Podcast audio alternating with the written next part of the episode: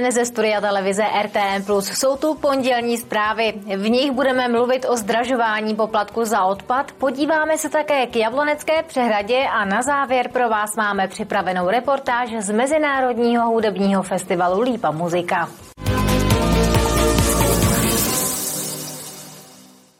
Některá města v Libereckém kraji zdraží od 1. ledna poplatek za odpad. Důvodem je růst nákladů na odpadové hospodářství. Například v Turnově vzroste poplatek o čtvrtinu. Česká lípa ho zase po 14 letech znovu zavede. Před 13 lety platilo město Česká Lípa za odpadové hospodářství asi 40 milionů korun.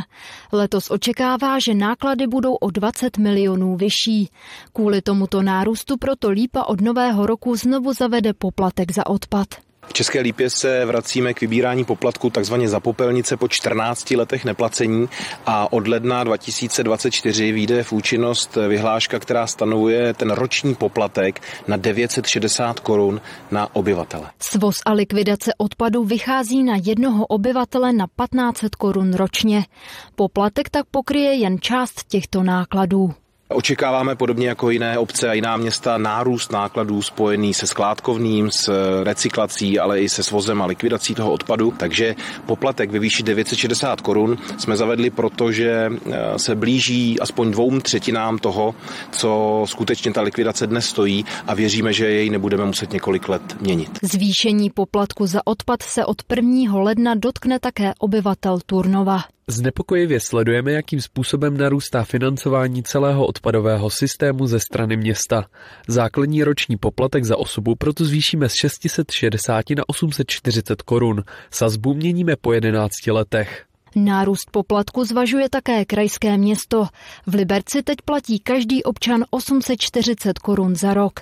V sousedním Jablonci nad Nisou naopak zůstane vše při starém. Od nového roku neplánujeme zvyšovat poplatek za odpad. V současné době platí e, občan 80 haléřů na litr odpadu. Žádné zdražování neplánují ani semily. Ty mají v současné době nejvyšší poplatek z celého kraje, a to 900 korun za rok. Kateřina Třmínková, televize RTM+. Jak to vypadá na zámku v zákupech? Nejen o tom je stručný přehled zpráv. Obnova hospodářského dvora u zámku v zákupech za čtvrt miliardy korun skončí zřejmě příští léto.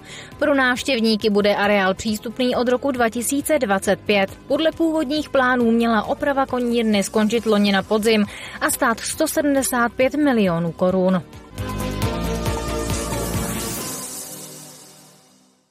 Před podzimním kolem potravinové sbírky jsou regály potravinové banky Libereckého kraje téměř prázdné. Banka má poslední malé zásoby těstovin a rýže, které se používají do potravinových balíčků. Chybí dětská výživa, masové a zeleninové konzervy i sáčkové polévky. Banka spoléhá na podzimní sbírku v sobotu 11. listopadu. Loňská zajistila přes 24 tun potravin a drogerie. Liberecký kraj přidal dalších téměř 5 milionů korun na zajištění zimní údržby silnic druhé a třetí třídy do konce letošního roku. Velkou část peněz určených na zimní údržbu krajská společnost Silnice LK vyčerpala už na začátku roku, kdy na údržbu krajských komunikací vynaložila téměř 96 milionů korun. Jablonec nad Nisou chystá u přehrady další zázemí. Hotové by mělo být před příští letní sezónou. Vzniknout má stánek s občerstvením a toaletami na břehu u bazénu. Dále celoroční toalety v lokalitě u základny a pergola u dětského hřiště. Nový stánek u Prutu u Jablonecké přehrady se povedlo dokončit až v polovině prázdnin. Zhotovitel přitom sliboval, že bude hotový už v dubnu. Při výstavbě dalšího zázemí by se město podobným komplikacím rádo vyhnulo. My jsme se teď eh, zaměřili na to vlastně eh, i jaké subdodavatele nabízí jednotliví kandidáti eh, v tom výběrovém řízení a zda mají vlastně kompetence k tomu eh, tu stavbu dokončit. Věříme, že se těm problémům vyvarujeme. Zhotovitele už město vysoutěžilo a to za nabídkovou cenu bezmála 19 milionů korun. Příprava stavby by měla být spuštěna ještě před koncem roku. Další etapa eh, je situována vlastně do toho stánku, kterému se dnes říká u Davida. Tam vznikne eh, sezónní stánek eh, s občerstvením a toalety a na druhé straně, jakoby u základny, nahradí vlastně ty stávající, dost nevyhovující toalety nový objekt celoročních toalet. Všechny ty nové budovy budou dřevěné, budou jasně orientované vždycky k vodě jako čelní stranou ta čelní strana bude otevíratelná lámacími dveřmi, takže ten objekt se bude moct kompletně otevřít nebo i zavřít. Je to jako jednoduchá dřevěná konstrukce čitelná s dřevěným obložením. Stavební firma by měla zázemí dokončit ještě před začátkem příští letní sezóny. Město si od projektu slibuje, že vytvoří lepší uživatelský komfort a celé okolí přehrady architektonicky skultivuje. Kateřina Třmínková, televize RTM+. Jsou tu další informace z Libereckého kraje. Tentokrát začneme s právou na téma doprava. ČSAD Liberec bude tři týdny v běžném provozu testovat nový autobus s hybridním pohonem. Výrobce slibuje snížení spotřeby paliva o 10 až 15% proti dýzlovým motorům, ale také nižší emise znečišťujících látek. Spotřeba nafty se může snížit o 3 až 6 litrů na 100 kilometrů. Autobus bude jezdit mezi Libercem a Českým Dubem.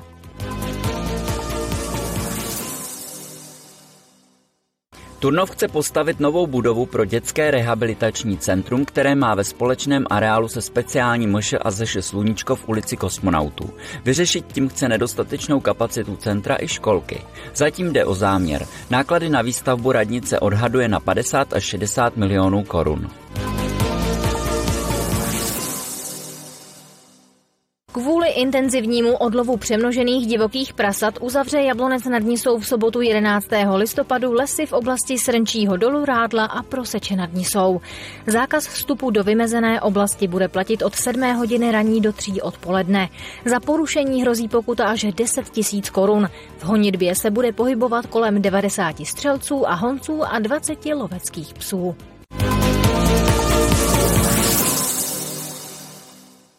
Festival Lípa muzika završil v pátek. Tradiční epilog Má to smysl.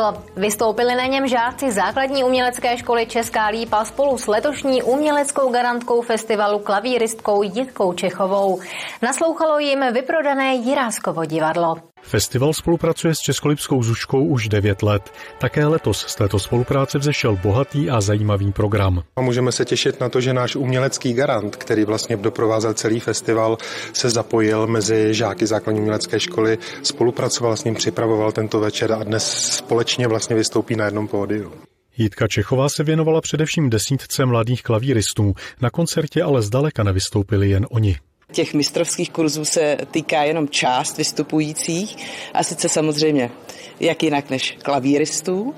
S těmi jsem celý den pracovala a musím říct, že to byla nádherná práce, taková barevná, podzimní. každý je trošku jiný, takže samozřejmě každý potřebuje jiný přístup. Paní Čechová oplývá pro mě naprosto záhadnou neuvěřitelnou energií.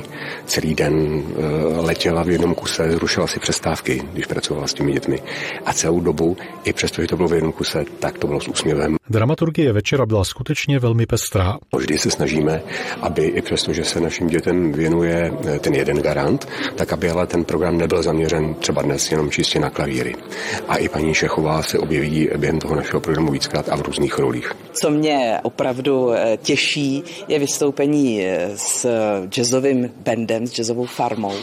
Ehm, to je něco, co absolutně je pro mě španělská vesnice. Já jsem se na to strašně těšila, protože to samozřejmě je úplně mimo můj obor ale to jsou tak fantastiční muzikanti. Já se domnívám, že eh, je velice důležité vést mladé lidi k hudbě a tohle je cesta, protože eh, Lípa muzika nabízí velké interprety zvučných jmén a když děti mohou s těmito interprety hrát nebo zpívat, tak si myslím, že to je ta správná motivace a cesta k tomu, aby se hudbou zabývali a aby v ní zůstávali. Příští rok čeká na žáky Českolipské zušky a spolu s nimi na všechny návštěvníky festivalu neméně zvučné jméno. Uměleckým garantem dalšího ročníku bude houslista, skladatel a umělecký vedoucí hradišťanů Jiří Pavlica. Jan Punčochář, televize RTM+.